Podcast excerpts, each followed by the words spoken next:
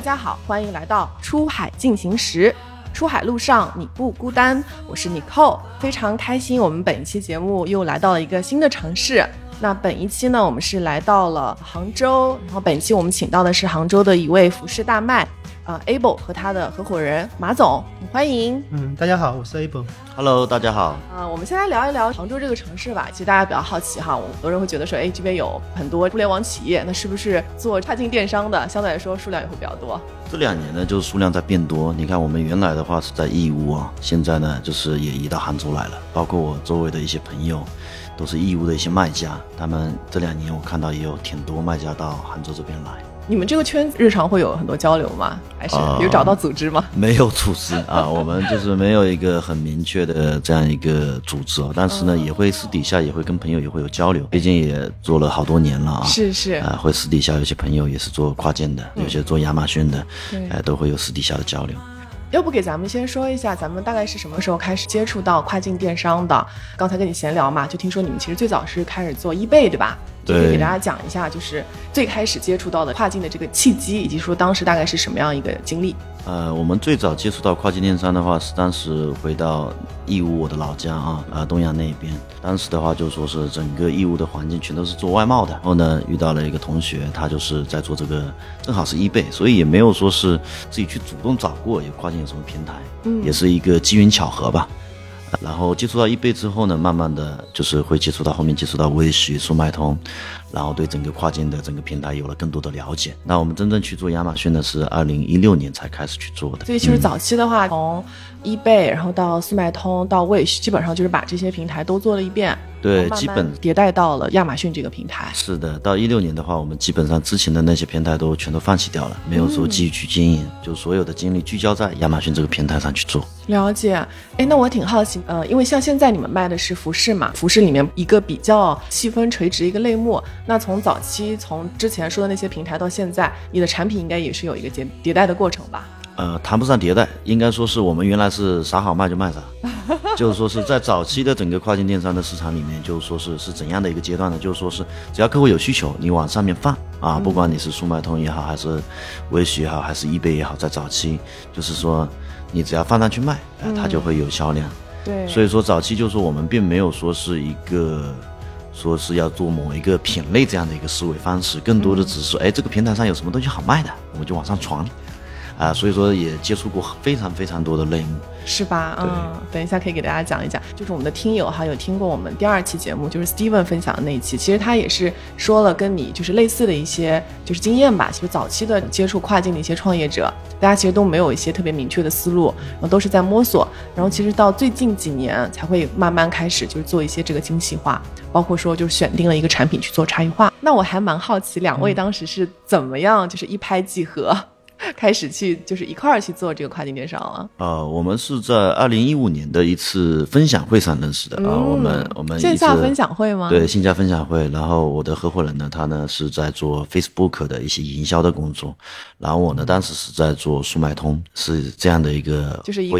了解，就是一个有产品有运营，另外一个就是缺一些就是营销的这些资源是两呃，没有想的那么细，就是大家在做各自的事情，也没有说想着是当时一开始要去合作，就是。正好我们也有场地嘛，就在一起办公了。哦，啊，所以经历了也有大半年的时间。后来我们也是想着，哎，要不要一起去做点事情？对，没有说是一开始认识就说要去做什么，就就是感觉这一切的整个进行下来，都感觉是。缘分，呃，缘分，或者说没有说是自己是去计划过的，就包括初期说去做什么，真的是没有说是我计划要做什么，然后去做什么，就可能正好就是在那个时对，在那个时间点，哎，各自在做各自的事情，然后有这样一个契机，哎，就是这个样子，挺好，挺好，对，就没有说是哎，你有啥我有啥，我们一起能做啥，没有说是像现在就是这个阶段，我们会考虑更多的，呃，资源相关的、资本相关的、能力相关的，有没有一个一定的一个互补性，能否去，就是做一些一加一大于二的事情啊？嗯，那现在看起来互补吗？现在我们整个性格上也好，能力上也好，肯定会有很多一些互补的地方。但整个合作的过程中，自然而然也会有一些摩擦，这是很正常的啊。嗯，对对。这我想有很多合伙的企业都会存在这样的问题。是是，我觉得你们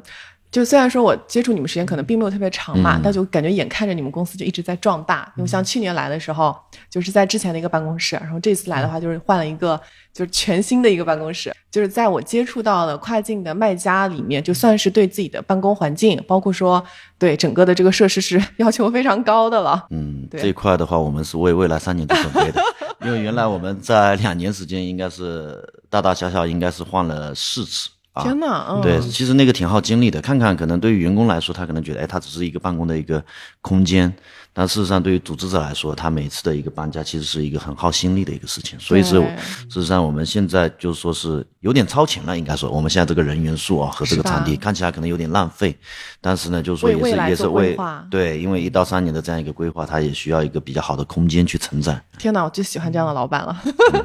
好呀，哎，我啊们要不就是还是聊回到就是我们刚刚的第一个话题嘛，就是关于就是杭州外界的人吧，就可能大家对于华东这一块，如果是跨境电商不是特别熟悉的话，大家可能都会好奇哈，就多多少少会觉得说华东这边整个跨境的一个氛围。跟华南，比如像深圳啊、啊广州啊，包括什么福州、泉州那边，其实还是蛮不一样的。因为两位嘛是在这个圈子里面，其实也是深耕了非常多年，就不知道有没有一些自己的观察。你们觉得华东这一块的整个跨境的一个氛围，就是有没有一些什么杭州本身的一些特质？嗯，我来说说看吧啊，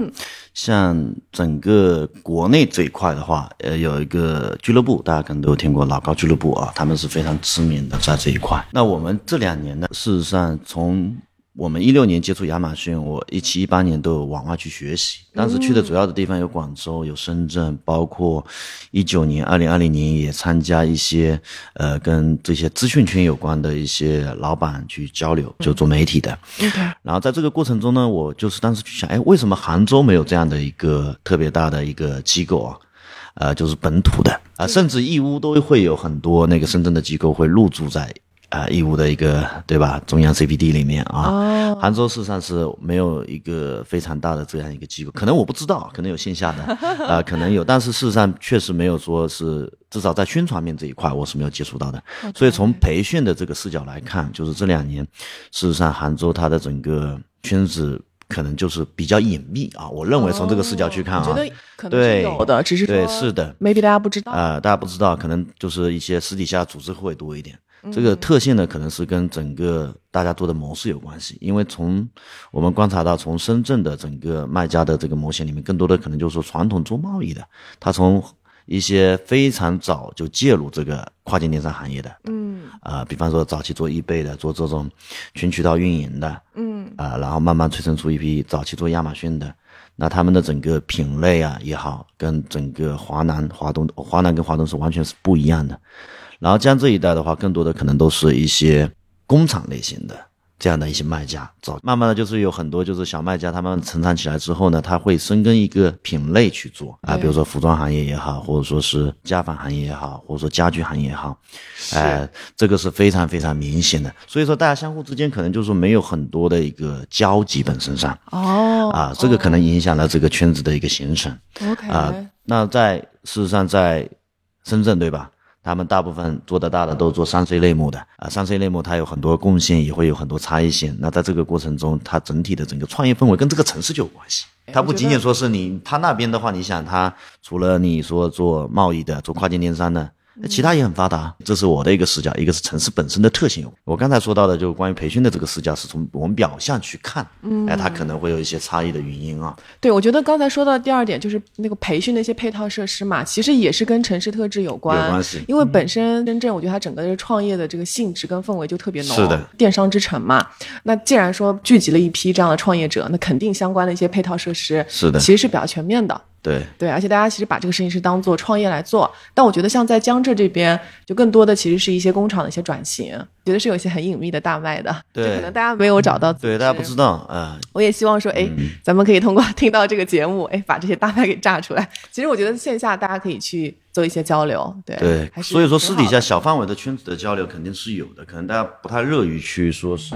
去做一些分享，因为这个可能涉及到有的人可能觉得时间不想投到在这一块，呃，商业机密可能是一块，更多的可能是跟这边的人的性格可能也都有关系。就像我自己本身，但是我觉得就是说是有的时候你不确定自己下一刻在干嘛，这个跟行业的变化一样，哎，可能就来了，哎，我们就好好聊一聊呗，因为你不知道明天会发生什么，所以此刻我觉得就是说是去做这件事情，我觉得是有意义的，那我们就花时间去做。那我们非常期待后面的这个分享跟输出。对，刚才聊到了这个整个杭州的一个。跨境的一个整个的氛围，其实我觉得跟整个华南还是不一样的。然后我们也希望说，通过咱们这个节目吧，因为我现在感觉咱们这个节目其实也是帮很多跨境人找到了自己的一个小组织。也希望说，哎，后面如果有一些机会，大家可以做一些这个线下的活动，然后有一些更加深入的一些交流。那我们要不来聊下一个话题？现在其实做这个服饰这个类目嘛，就其实做了蛮多年了，而且你们家真的是我觉得说做的还是非常好的一个卖家，肯定是有很多的一些想法。要不给大家说一下，在服饰这一块做了这么多年，就整个的一对于这个类目自己的一些看法，或者说一些个经验吧。Able 你来说吧，我觉得这可能是你的强项。怎么怎么选择服饰？刚才先聊天时候谈过，主要是我们当时一个。公司同事，他刚好是一个布料商，然后我们刚刚他就是后来我们就刚刚通过他这个契机，然后我们就选择了这个行业，就是说很偶然的，没有说刚开始的时候。是你们公司的一个同事，他是他家正好是刚好是他家是做布料的，然后就是说后来就慢慢的就开始合作，就是从布从开始就尝试性的做一些那个产品，慢慢开始做，因为他是也是从义乌那边好像应该是一些打款打好以后，让我们尝试去卖了，开始做的时候也不是特别成功，但是在第二年的时候，我们有一款产品打爆以后，那就慢慢开始在往这个行业慢慢往下深入去。你说的那个打爆指的是说你们就是做出来一款爆品吗？对，基本上就是一个一款产品就是卖爆，就比如说一下子刷三百单、四百单那种程度。还记得是怎么爆起来的吗？用什么办法？可能这个我觉得有点偶然性啊。这因为刚刚做这产品的时候，其实我们肯定也有选季节性，但是其实说从现在角度来看，当时上这上这个产品的季节性可能也是有点偏迟的。但是就是说刚好那时候当时。供过于虚，就虚供虚大于供啊！但是我们这产品上去以后，一下子就这个链接就是卖起来了，然后后面就我们就发现，慢慢就往开始往这个方向走了，嗯，就慢慢这个最早就是跟那个同事对吧？他们家有一些上游的资源，然后开始做服饰，但是也没有一个特别明确的方向，说哎我要做服饰下面某一个垂直类目，然后正好是有一款产品它就是做爆了，个明显的销量起色，然后你们后面说哎要不要往这个类目去去探索？对，刚开始做的时候其实没有很这么详细的。计划性的，在一种探索的这种性质去做这个产品，嗯，所以也是因为就是那个卖爆的契机，然后后来我们就选定了这个类目，对，选定之后，然后把这个类目，然后我们就开始往下细分了，就慢慢的往往下，比如说之前可能是做就是做一种一款的，然后慢慢就把这个类目不同款式开发出来，慢慢往下做细分，慢慢把这市场占领起来。OK，你们方便说一下那个大概的细分类目吗？打个比方嘛，就根据季节性不同，那我们穿的。穿东西的话，就是款式啊，可能是说，比如冬季穿的款式和夏季穿的款式，还有春春秋季有过渡性穿的那种款式，这些款式就是根据。那我们刚刚做的时候，因为当时是夏天，我们当时下的是夏季的款，然后我们到了 Q 四的时候，我们开始去上的春，嗯，就是冬冬季款产品，对冬款产品啊。因为亚马逊来说，最卖最火两个点，一个就是夏季的天，夏季的那个 Q 二那段时间，然后还有就是传统的在 Q 四时候。这个两个基点就就两个节点是卖最火的，就首首先从这两个节点去卖的款式，我们当时是从第一年、第二年就是这两个节点，然后慢慢的往往往延伸以后，就是说会把一些同类产品的就不同场景的产品加加上去了。哦，你的意思是说就是在。基本款的这个基础上，然后去加一些场景的东西，对吧？对，比如说是什么？是加一些额外的功能吗？嗯，比如说可能去，比如说运动款的话，我们本身是可能开始做休闲的嘛，做出来一些产品是适合跑步的、做瑜伽的，还有做一些就是 hiking 的、散步的这种这种产品。就是按照不同的做运动的场景，就是把你的产品去再做进一步的对场场景区分。但是我们现在主要去做场景细分的话，其实说。产品也没做到那种特别专业，但是说这个产品基本上可能这个裤子都这几个产品都可以适用那种状态，但是也不是说很专业的这种去针对这个产品。了解，看到你们其实有好几个品牌嘛，嗯，然后呢，其实卖的我觉得本质上是一类产品，嗯，但是呢，你会把它按照自己产品的一个定位跟差异化，其实会就是面向不同的人群嘛。我记得有一个品牌就是做偏超大码的，对，你们当时怎么会有这样一个想法去做这样一个定位以及区分呢？品牌布局的时候，其实说白了，我们刚开始上这么多品牌，只主要是为了，因为同类产品，我们这个产品上上架以后，认为同质化比较厉害，但是主要是为区分，就不要不就说一个品牌，假如我同样的产品，同样结构上很多，这肯定不好嘛。对，就是刚开始的时候，其实没有像你说的去根据这么场景，根据那个不同的买家人群去去定定，就是说分品牌，目的不是为了根据买家人群去分品牌的，只是单纯的是为了不让一个品牌的上架产品。就是重复结构重复上上这么多品牌。也是一个无意的动作，是吗？刚开始我们做做电商的时候，我们品牌意识没有停留在这么深入的，刚开始就是还还是有点像铺货的形式，就把这些通过不同品牌把这些货全铺上去去卖就是了，想尽快的占领这个市场这个市场，对，想占领这个这个产品这个品类的市场。这个目的去做这个东西。那你们大概是在什么时候觉得说，哎，慢慢的开始具备了，比如说品牌的这样一些想法，或者是去做一些更精细化的东西？应该是去年吧。去年我们去也去参加几次那个亚马逊的峰会，会发现亚马逊这个平台对品牌倾斜度越来越大。之前的亚马逊的那种品牌旗舰店，这个其实说。权重不是特别高，这个亚马逊一个是推的力度越来越大，而且它装修的这种自由度也越来越高。还有发现，尤其今年会发现，亚马逊很多以前没有没有开放的那种模块，比如广告上面很多模块，对现在对我们开放了。对，因为我们之前做的模做的广告，其实都很跟其他电商都一样的，都很简单的去做那种 SP 的这种手动的投放，慢慢的会增加一些。视频啊，还有这种展示型的，就像之前这些广告类型是在谷歌和那个 Facebook 上面这种展示型广告，嗯，亚马逊慢慢对我们开放以后，就是从一个卖家的角度，你们自己也觉得 亚马逊这个平台，就是也慢慢的就是往品牌化的这个方向在走，对。对，所以你们自己自身也必须要去做出一些改变，对对，感觉听下来，从去年开始，你们公司就整个策略方面也是为品牌化去做了一些长远的计划，对，是的，从去年开始。应该说是筹备吧。思考的话，事实上我们从一开始就觉得这是未来的一个方向，只不过是不同阶段它的红利会不一样。这个坦白讲，对吧？我们去做这个平台，更多的是这家公司要生存下来，要盈利，要养活员工，对吧？所以在不同的阶段，我们会有不同的策略。当然，像刚才我的合伙人讲到的，就说是我是某一个产品用更多的品牌去铺货，这个事实上是无意之举，但是我们在这个过程中事实上是去调整的，所以。我担心这个可能会误导大家啊，呃，这个事实上不是一个非常好的选择，这只是我们当时的一个无意之举。事实上，这个也是违背了亚马逊平台的规则的，它事实上已经是铺货了。所以在后面的我们调整过程中，我们去避免这样的情况的发生啊，我们慢慢在调整，呃，就是你不同的品牌会有自己的调性，会有自己的定位，这样的话，本身你是避开了平台的这样的一个触犯它的规则这样的一个一个风险嘛。啊，另外一块的话，就是说是也是为了去做沉淀的，因为你去定位一个客户人群的时候，事实上你的产品就会出来了，对吧？你的整个自然而然的，对，这是一个自然而然的一个过程。这个我是做一个补充吧，刚才说到的，就不同阶段嘛。我觉得，因为假如我们一开始就是说去做品牌，或我觉得其实挺难的，因为开始就是为了让我们能整个先是一个沉淀，就是也是个积累经验的过程嘛。亚马逊当时刚开始做的时候，很多经验上面其实跟别的平台相差。就是相差还挺大的，我觉得整个也是一个在成长变化的过程。刚才跟你们闲聊的时候，也听到说你们其实。就对于自建站这块儿，其实也是做了一段时间的尝试的。要不咱们来聊一下自建站这块，我来说吧啊，因为这个团队是我早期我在筹划的啊。我们当时是也是想着，就是说是有更多的渠道嘛。嗯。呃，单一平台，你看亚马逊做了两三年的时间，对。然后一直有一种不安全感。对，明白。这是这是一方面啊，一直有一种不安全感。然后所以是去筹备这个自建站。自建站我们把它一个定位更多的是一个渠道，因为它所有的流量都靠买过来的初期，所以当时我们。在做这个渠道的时候，一个定位就是说是，呃，让他活下来就好了，没有想着说是他能为公司创造多少的一个效益。可能前期几对对对对，所以说在这个过去的一年过程中，我们是整体上来说是它的报表是负的。啊，这个是讲实话，对，没有盈利。但是在这个过程中，我们是一直都有营收，有的时候会好，有的时候差，有的时候甚至多的时候，一个月也能赚到七八万的都有做到了。团队也就几个人，OK。所以在这个过程中，我们应该说赚到是什么？这一年就赚到了一些数据，赚到一些模型，哎，它是有哪些模式啊？所以我们大概去做梳做了一些梳理，它有很多种模式，一种是你就做平台型的。啊，类似于呃，国内现在有非常大的公司，大家都知道啊，做服装的。对。啊，还有一些呢，就是说是它是基于某个应用场景去做的。哎，比方说它是沙滩场景，或者说是，呃，某个人群，哎，比如说大码女装，刚才您也有讲到啊，我们公司有在做的。所以这里面会有非常多的模式，一种模式是做平台型的自建站，啊，一种是做对，一种是做场景式的自己的一个独立的品牌，嗯，还有一种呢只做爆款。对吧？我什么好卖我就往里面丢，然后它的核心是投放的能力，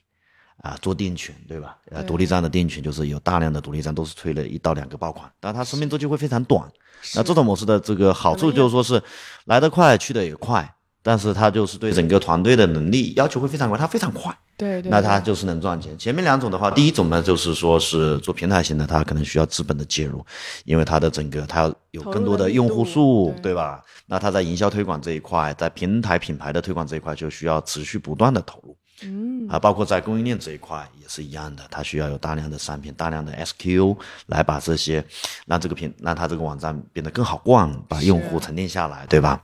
然后中间这种呢，就可能是呃我说的就是基于类目或者某一个细分人群去做的，对，它可能就是稳扎稳打，哎，可能一天天可能一开始没有太多的一个收益，但是它会有沉淀，它可能是基于对越会有积累，它只要把整个网站的整个。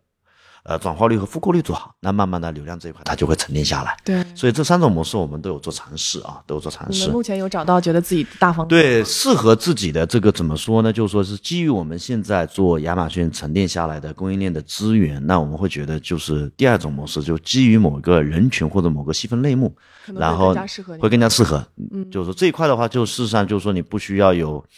呃，很大的一个资金量的投入，明白，对吧？你只要是你的产品确确实实有优势，然后你把它发布到对精准的人群，是的，是的，而且就是说是你的整个投放会非常的有目标，这个是我们探索下来就是比较适合我们这个组织去做的。那对于那些没有有资本的，然后对整个全球市场非常了解的，或者说整个仓储物流对吧，信息流系统达到非常好的，那可能是第一种走资本路线的这种平台模式会非常好。那至于说这种快节奏的这种打爆款的。那可能是一些个体，或者说是有超强的系统能力的，他把，呃，做店权，他集成各种系统的优势以及那个产品开发的优势，因为他需要快速的去迭代嘛，因为他要抓住整个，呃，市场上的一些爆点，然后全都集中到他的网站上去，而且他不是一个网站去卖，他可能是几百上千个网站去卖，这样的模式的话，就是说对于一个公司的管理要求是非常高，非常高。哎，所以那个我们也不适合，第一个也不适合，所以第二个就第二个可能是适合我们的路径。但是我们之前探索的时候，为什么三个都去看？因为三个都去做了，就是说是你不去做，自己想想不知道，听别人讲讲。就像我今天讲讲，大家自己没去做，呃，可能也是不清楚的，也没有一个一定的一个真正受益的东西。就像小马过河一样，对吧？你要自己去试一试，很多时候。对你这个自建站是尝试了大概多久？我们尝试了接近一年的时间啊。嗯。呃，一年时间呢，中途呢，就是说团队从有一个人开始，后面呃加到五个人，现在又减到两个人。哎，两个人的话就基本上能维持他们自己的一个收支平衡了。所以是这样的一个状态下的话，就是不会那么着急，因为它毕竟不是现在公司的一个主营业务。那我们在这个探索的过程中呢，那这块业务就会去方向确定下来之后，那可能就是往前跑起来可能会快一些。对对对对，我觉得自建站这个肯定是很多就是大的卖家或者是做亚马逊做到一定规模，他一定要去探索的。但是它并不像就是亚马逊，就是有一个就成定论的东西，你可以去直接去套用。就确实要看你自己的追求是什么，包括说哪个模式更适合你的产品。找到了这个方向之后，然后再慢慢的去去搭建，包括说去沉淀你的用户。对我刚才说到三种模式呢，可能是基于一个渠道这个维度。在另外一个维度，比如说站在品牌这个维度的话，那自建站是一个标配啊。你去打品牌，以品牌为中心，你要去打造一个自己的产品品牌，那这个时候，那自建站可能是你的门面，也可能是你的一个销售渠道，它产生的功能可能就非常的多了。对，我觉得早期的时候这个会是个门面，对对对，跟会区分于我刚才说的纯纯赚钱的这种模式，嗯，哎，会有区别。那你觉得自建站整个的运营的难度比亚马逊是要高吗？底层的逻辑我认为是一样的。你想，你做资金站也好，做亚马逊也好，做其他平台也好，都是电商的这个公式嘛。你要的整个销售额是你的曝光乘以你的点击乘以转化，嗯，客单价复购率，嗯，那这套逻辑在自建上使用，在亚马逊也使用，只不过是他们流量的渠道会不一样，非常不一样。你想在亚马逊，我们只要去上架商品，对吧？平台就会给你流量，流量是对本来就有的，自带流量的，你无非是跟其他的卖家去抢嘛，看看谁厉害，对吧？你能不能抢来多少流量？那自建站完全不一样，它本身是不带流量的，你要自己去那这个过程你要去找，那这个时候就很看整个团队的功底了。这个不仅仅是你知道哪里有流量，你还要知道哪些流量跟你匹配。第二个是比较难的，知道哪里有流量很简单，对吧？你知道 Facebook 有流量，Twitter、Ins 都有流量，对吧？嗯，甚至像现在一些新兴的一些平台，TikTok 都有流量，对吧？哎，但是这些流量跟你的整个网站的匹配度？不一定是那个啥。对？那我我还蛮好奇，就比如说像刚才提到的 Facebook、谷歌还有 TikTok 嘛，咱们现在这个团队对于这块都有在尝试吗？我们现在的话就是说是 Facebook，原来是 Facebook 投放为主，然后 TikTok 的话我们有在做测试，但是目前看下来整个效果不是特别好，可能我们还没有找到这个路子。嗯，呃，然后我们也有听到听说一些卖家对吧，很隐秘的 TikTok 做的蛮好的，啊、这个这个也也也不知道啊，就是有听说啊，只是听说，嗯哎，，OK，了解。嗯咱们整个节目后面其实也是想要多多去探索关于就是自建站这一块儿。自建站可能跟亚马逊还非常非常不一样嘛，就像刚刚讲，亚马逊这块其实对于运营功底本身是要求更多的，因为毕竟亚马逊。站内本身是自带流量的，但是对于像自建站这块，其实是一些这个海外一些营销的玩法，然后可能每个类目啊、每个产品这个玩法是完全不一样的。后期我们其实也会看说，哎，有没有一些对于自建站这块比较有经验的一些卖家来给我们分享一些相关的一些经验。因为咱们是做这个 服装这个类目嘛，所以大家应该对适应是不是都特别熟？啊，了解，看 国货之光，对，最早了解到新苑，它最早的名字叫新苑 Side，是我们最早在一四年做速卖通的时候，哎，它就是那时候做速卖通很有意思啊，很多人都是用一张图片，他那时候就已经把新苑 Side 打到他的图片上面去了。了解。这个是我们最早啊期的，就是对虚苑的一个认识。后来呢，慢慢的看到他的网站，包括他其他平台的在卖，对吧？嗯，然后价格又很便宜便宜，然后货也不差，就性价比极高嘛。所以这两年他真正是让消费者获益，所以才能成长这么快。嗯这背后肯定是离不开他们，呃，老板对吧？他们团队以及以及他们整个合作伙伴的这个往前推进啊。适应这两年就是特别成功嘛，所以有非常多的文章就是在讨论他们。之前看到一篇文章是讲说，当时大家在开始接触这个跨境的时候，比如说一五一六年，其实大家可能做的都是亚马逊，然后但是适应它从最早期，它就是探索的就是自建站。对他可能选择的方向跟大多数人其实还是蛮不一样的，就他会选择自己去研究这些海外的玩法，但是大多数人的赛道可能还是把它集中在那个亚马逊这个对这个这个赛道里面。早期就是跟所有人都选了一个不一样的路，所以他嗯就是可能也有一些自己成功背后的道理。刚才也聊了自建站，那你们自建站未来还会继续在做吗？呃，我们会继续去探索去做，就长期会去去规划的一个事儿。对，是的，但确实目前可能没有看到特别大的一些收益，是吧？嗯，我们是非常看好的，只不过是在这一块的话，就是说是目前没有一个很好的团队的 leader，或者我们自己本身也没有投入很大的精力在这一块去研究。嗯，然后我们现在的整个精力在亚马逊这一块的板块会多一些。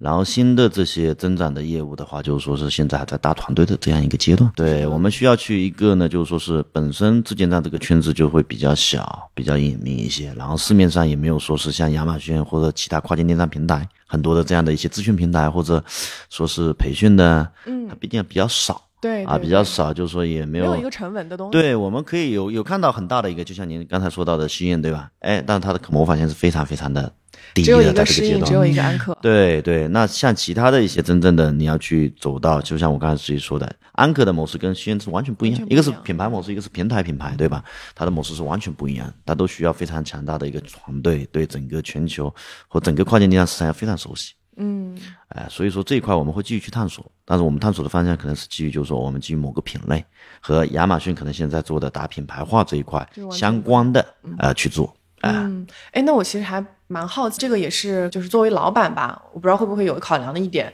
就比如说像目前搭自建站嘛，然后它其实是一个品牌化的东西，然后这个东西呢，它也不是说短期之内就能给到你一些这个比如说好的 ROI 或者是一些好的回报的，那你怎么样去平衡吧？就比如说你你的员工的一些绩效啊，跟你就当下就带给你的这个收益。我觉得其实是本质上是有一些冲突的。对，这是一个非常好的问题啊。它的本质无非是你短期价值和长期价值的一个选择。你想，我们一家公司去成长，它对于一个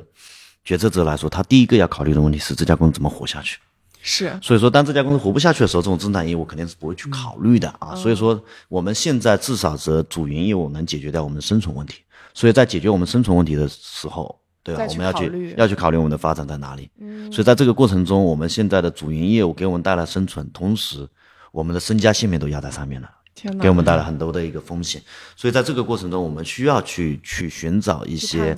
呃新兴的一些模式模式。我们不敢说这块就是说是我看好它就是真的非常好，它不一定适合我。但是我们这一步肯定要先走出去。嗯走出去的话，那我们会去看我们现在手上有多少钱，我们能拿出多少比例来做这一块的一个投资。嗯，那这个投资更多的不是说资金上的投资，是精力上的分配。因为你同样的精力，你投到不同的项目里面，你的产出是不一样的。是，对，所以说是在跑道选择上，至少我们确定这个跑道它是有沉淀的、有积累的。嗯，啊、这个是我们非常看好这个紫金山这个渠道的一个很重要的一个理由，因为它所有的数据都可以沉淀在你自己的平台里面。是我刚才就听您讲过嘛，就是虽然说你这一年感觉说营收它并没有给你带来特别大的这个，比如说丰厚的一些回报，但是比如说你有学到一些经验，你有一些数据。你有一些用户的数据，你有一些模型，其实我觉得这个东西非常非常的重要。对，因为这个就是为你未来就怎么样，比如说更好的去做 D to C，怎怎么样去找到你的消费者，对就怎么样去，比如说沉淀你的产品，其实是有了一些最原始的一些东西，对可以拿它做参考，因为这些东西是你在比如说做平台、嗯拿不到的一些数据。对，所以我觉得你有这样一个就是远见跟规划，我个人还是非常非常配合。嗯因为我觉得就是整个就是跨境圈子吧，其实大多数人就真正说我要去做一个品牌化的东西，我又想要去长远去布局的这个卖家吧，我觉得其实还并不是那么多的。但是我觉得很庆幸的是，我觉得呃我在这几年，我觉得还是就是遇到了很多就是这样的卖家，嗯就是一起想要把这个事情给做好。对，对，我觉得咱们要不再聊一下服饰这个类目吧，就是咱们在这个类目其实也深耕了好几年嘛，就有没有一些大的一些方向，或者是说，如果现在有一些对想要去入行服饰类目的，你有没有一些大概的经验，或者是觉得曾经你们踩过的一些坑，你觉得是可以分享给这些对于服饰还相对来说比较感兴趣的卖家？不是，我让我先说一下吧。其实我刚刚提到几点，就季节性很强。其实季节性强的话，就是说对你们的备货要求其实要求挺高。因为刚开始做像我们现在做这个服饰的时候，这备货其实也说也没有经验，导致有些备货太迟，然后或者或者说过期以后备货又太多。这个东西说白了的话，这东西没有自己去经历过这个做过这个内幕，是很难就得到得到这个经验的。就是说，假如说去，假如一起进入去做这个服饰内幕的话，我觉得是应该去多多问一下你就做的这个品类那些大卖，看他们备货，他们有没有给你一些经验，什么时候开始备这个货，然后什么时候这个货开始给开始要清了，这个很重要，因为你做到后面，假如说你你卖的好，但是卖到后面都是库存在你你就在那边，那到时候后面说白了哦就是卖的好的话又怕断货，然后卖的不好的话就是库存又积压，对积压所以怎么样去把那个节奏给把握好？对这节奏把握是很重要，因为做服饰这个东西，一个是 SQ 多以后，很容易就造成了这它有非常多变体吧？对变体多，因为可能一个款式就可能有五六个尺码，然后又跟做三 C 类产品不一样的话，可能就一个三 C 类的产品变形量很少。那服饰类的话，根据颜色分的话，我们的产品种类有可能是十多种。哎，我其实有一个比较小白的问题哈，就比如嗯说你一款瑜伽裤好了，就随便说哈，各种尺码、各种颜色，嗯那你备货的时候，你是每个颜色跟尺码平均备吗？还是那那肯定不是这样，我们这个肯定是会去做一些调研，比如说尺码的话，会根据那个，其实很很多第三方软件可以查出来，比如说一个卖的好的 A 森啊，这个链接里面这个颜色哪个尺码卖比较多的比例是多少，这些其实都可以查出来。很多的话，比如说欧陆啊，欧陆这个软软件我们之前对欧陆我们之前用过去查，还有一种方式是你不是去用第三方软件，很很简单，从平台前面也可以去看出来这个哪个尺码卖比较多。比如说你去看一下那个 review 数量里面那些流频率，看一下流频，哦因为这些软件第三方软件其实它也没有亚马逊这种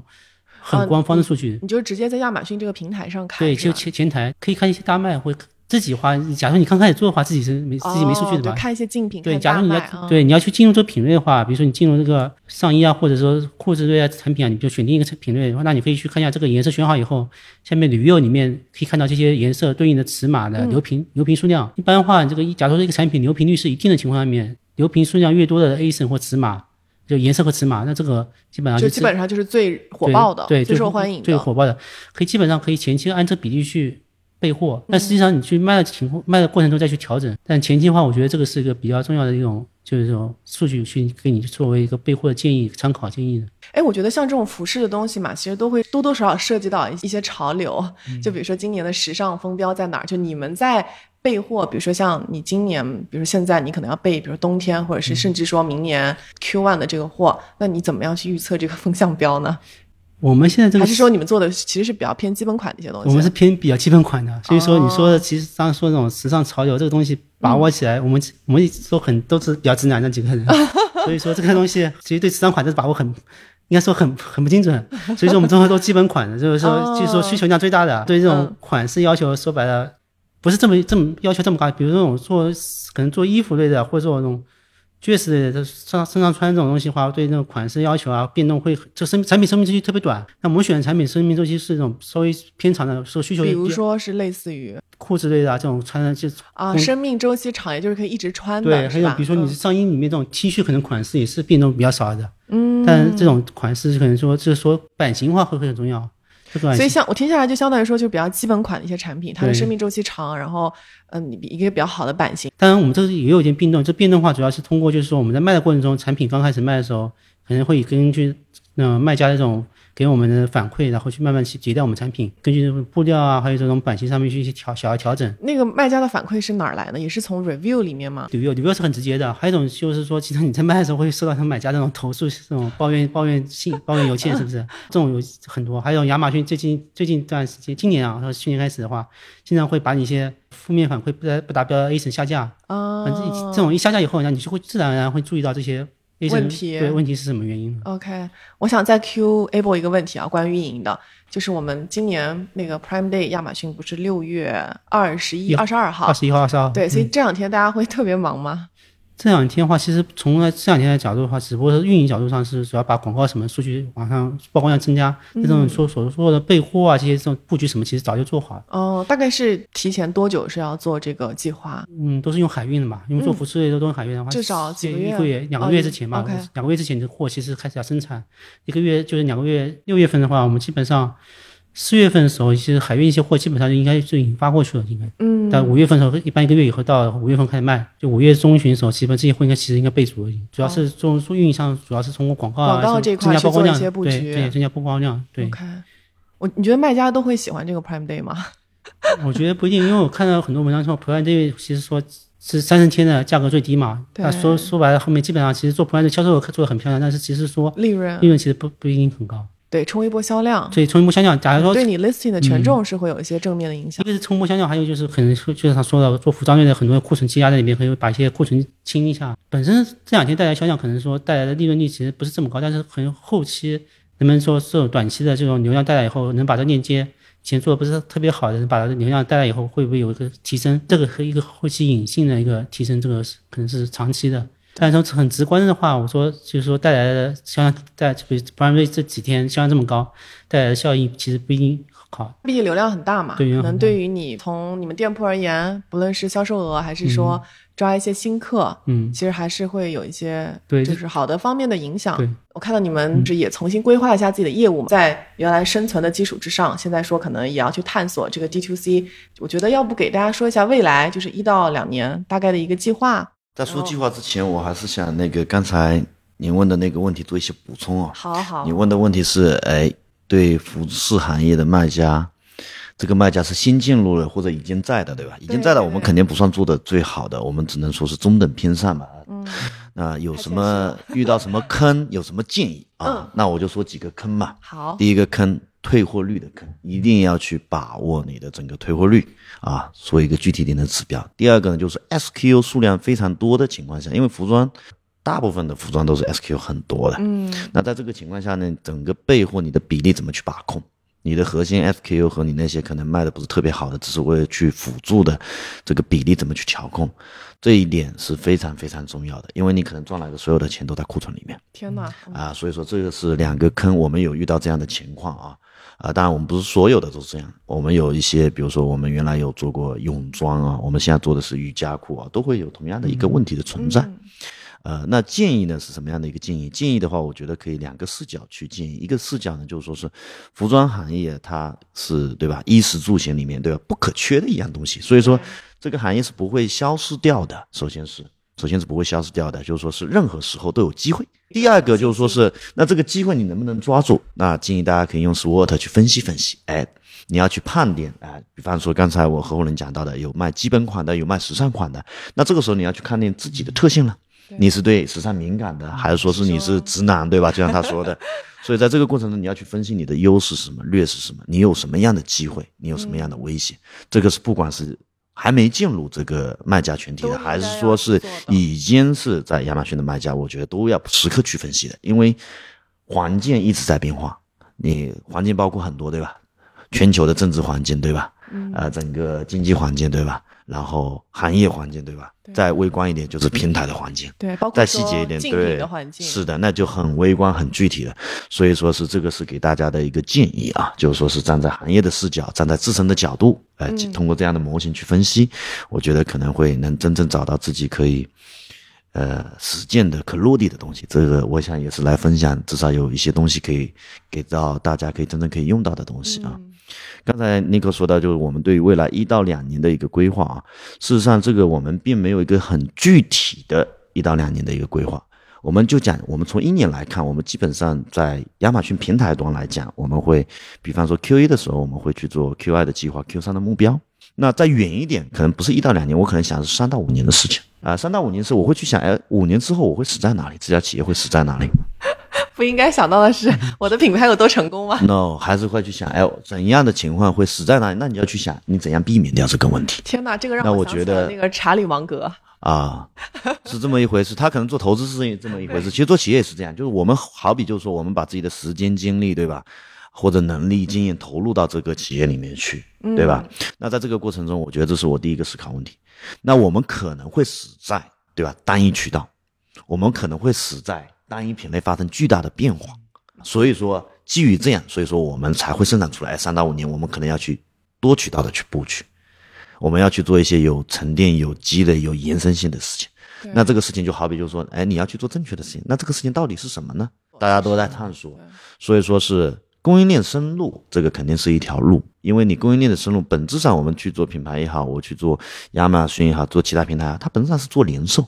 那零售的本质是什么？你要抓牢供应链对，所以这一块的话是未来三到五年要持续，还是要继续深挖的一件事。第二个是什么呢？就是说是在品牌这一块的话，我们更多的可能是去看营销，因为品牌的核心就是说是，呃，你的整个营销做得好不好，你的整个产品做得好不好，嗯，中间呢可能是渠道，对吧？可能是是是流量的运营。那营销无非是你的整个对于消费者的整个心智的定位是否有做到，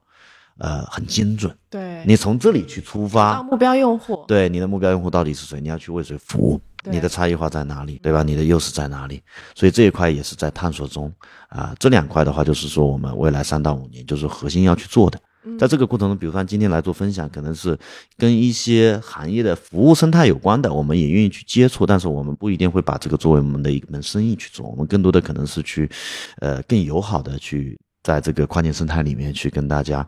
去去去分享经验也好，去分享自己那个踩过的坑也好，或者说自己的迷茫困惑也好，那我觉得是在交流的过程中，大家很坦诚的去聊这个这个行业，才会给我们更多的机会。是啊，这个是我这样的一个观点啊。非非常非常感谢的马总的一些分享，我觉得就是特别真诚，就确实是，就我觉而且我觉得今天你的这个分享，就是也让我就是看到了一些这个，比如说公司的老板啊或者决策人，其实很多时候是站在一些更高的高度，就是来思考这个问题。确实是，我觉得这个。呃，整个跨境的这个行业，我觉得就大家其实都是一个就相对来说比较迷茫的状态。就即便说，我觉得像你们家体量做的很大了，但大家其实也是在探索一些这个新的东西，看怎么样未来能够走得更远。那我觉得这个也是我就是做这个节目的初衷，问你们的很多问题嘛。其实你们并没有给我一个特别明确的答案，但是你们就有在真诚的告诉我就，哎。其实很多东西我们自己也不是特别清楚，但是我现阶段是什么样一个状态，包括说我未来一到两年会会怎么走，我觉得就非常好。然后我也希望说，通过这个节目，我们也可以帮你们去找到处在同一阶段吧，就是可以去。有更多深入交流的一些卖家，然后未来大家可以有更多，比如啊海外玩法啊，包括 D to C 啊，包括自建站啊，包括怎么样去多平台、多这个渠道去布局的一些这个灵感啊，也是我我今天个人的一些收获啊。嗯，也真的是非常感谢尼克啊！就是说，没有你在做这样的事情，对吧？没有你这样的热情，我也就没有我们这样的机会在这里分享。不管说的好与不好啊，就说是真的是大家都抽出宝贵的时间来探讨，或者说是来交流分享这些东西，我觉得这件事情本身是很有意义的。谢谢。然后像就像刚才您问的，就是三到五年有什么规划？我想再补充一点啊，嗯，好，是非常重要的一点，差点把它忽略掉了。来，数字化啊，整个数字化、企业数字化这一块，因为数据是一个企业最核心的一个资产。嗯啊，你的财务数据、你的业务数据、你的这个团队的这个人的数据，包括你的能力的数据，你能否把它拆解出来？所以数据化这一块的话，是我会倾注最大的一块精力去做的一件事。是推进这家组织的成长，因为你看我们现在，呃，人不舒服了，去医院诊断一下，对吧？几个仪器，对吧？哎，一家企业你有问题，哎，我们现在会非常多的零散的问题在哪里？组织的问题，对吧？团队成长的问题，对吧？呃，内部一些矛盾的东西，对吧？是啊，甚至可能就是有些账都算不清楚，对吧？或者说员工觉得你这个钱赚了好多，对吧？但是可能他不知道你到底是压了多少钱，承担了多少风险。所以说是数字化这一块是可能是未来我们三到五年会投入最大精力去做的一件事情。所以我们在过去，从我一三年进入这个行业到现在为止，对吧？我们换了接近七八个 ERP，或者有现在还有几个同时在用，包括一些 OA 的系统这一块的话，都是我们在就像我刚才说的做资金站一样在探索。嗯，在这个探索的过程中，我们要总。结出自己的一套模式来，怎样适合这个组织的整个发展的一个数据化的一个信息平台，或者数字化的一个智能平台，它来帮助这个组织里面的每个个体做决策，帮助决策者去做决策，帮助管理者、帮助执行者去做决策。嗯，对于执行者来说，他可能是，哎，他可能是迷茫的是，哎，我不知道我在公司里面有啥机会。OK，他可能进入我们的数字化信息系统，他可以看到，哎，我现在的能力值在公司大概是什么样子？嗯，我现在收入状况是高还是低？高于平均值还是怎么样？哎，我们这家公司在行业是什么样的一个 position，对吧？它在哪里？我们要去哪里？所以这个是可能是我更远大的想去做的一个事情。所以现在只不过是我们好比是一个实验室一样，这家组织，对吧？嗯，我们每一个人在这个实验室里面做自己的事情。然后我们是想去创造一些东西的，在这个行业里面，我非常欣赏就是马总这样一个，我觉得我们的听友哈，如果听了之后很欣赏这样的领导，嗯，也可以来看一下，说哎要不要加入？啊，我刚才说的这些东西呢，我想这个行业里面有很多卖家已经做到了，他们做到五个亿、十个亿甚至三十个亿以上的卖家，他们已经做得非常的成熟了，他们有他们自己的系统，他们有自己的这个数字化的一个分析平台、决策系统，肯定是有非常多的卖家已经做得非常好了，甚至他们可能是在这一块做得非常好，才帮助。助到他们达到一个更大的一个体量，因为他不是说站在一个运营的视角，对，他是站在一个更高维度的视角来看待我们的平台，看待平台里面的运营，看待供应链，看待整个产品开发也好，对吧？所以说，就说数字化这个是，我觉得是每一个想在这个行业里面。去有很好成长的卖家，或者说是，呃，服务商也好，觉得就是说大家可以有机会可以共同去探讨。然后有前辈的话，呃，也在听的话，也可以是多给我们这些晚辈指指路啊，是这个样子。对这块，我我觉得我个人也非常感兴趣。如果说后面有机会的话，我们节目也可以去请一些厉害的嘉宾，我们来探讨这个话题。对对，好，那今天非常感谢马总还有 Able 的分享，我觉得。又是干货满满的一期，就我们除了一些运营的干货之外，就是还有公司的决策者站在一个更高的高度，给了大家就是一些新的一些视角，然后来看待这个跨境电商，包括品牌出海这件事情。然后个人也是觉得收获颇多。然后再次感谢两位的时间。如果大家对于我们的啊节目提到的今天的一些话题、资源，包括说有任何的一些想法，那也可以在我们的节目下方给我们留言。好，我们再次谢谢马总跟 Able。好，谢谢大家，谢谢大家，拜拜。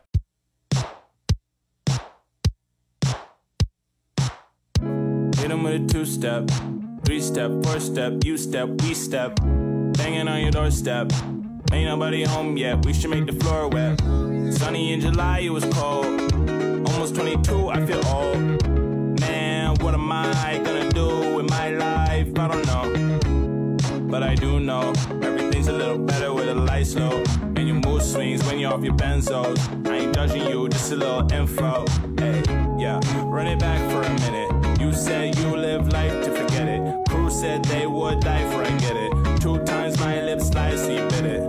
Wait, the world is so big, fantastic. I can't stretch my arms, no elastic. I've been on myself since Jurassic. It's okay to trip, don't fall acid. But if you do fall, I'll catch you. Why am I always on my knees when I could lie down next to me? And why would I ever wanna leave when I could die here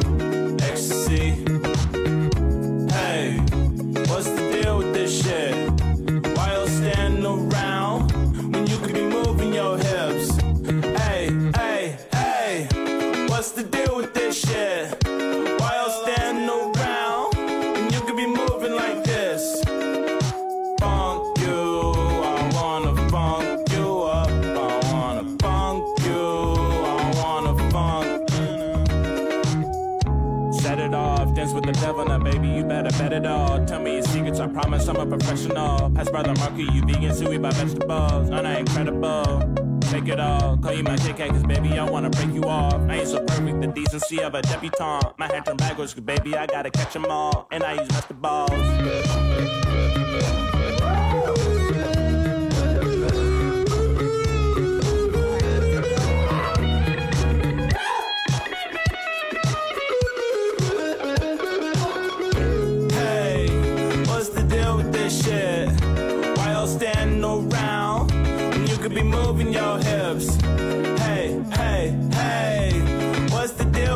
shit? Why y'all standing around when you could be moving like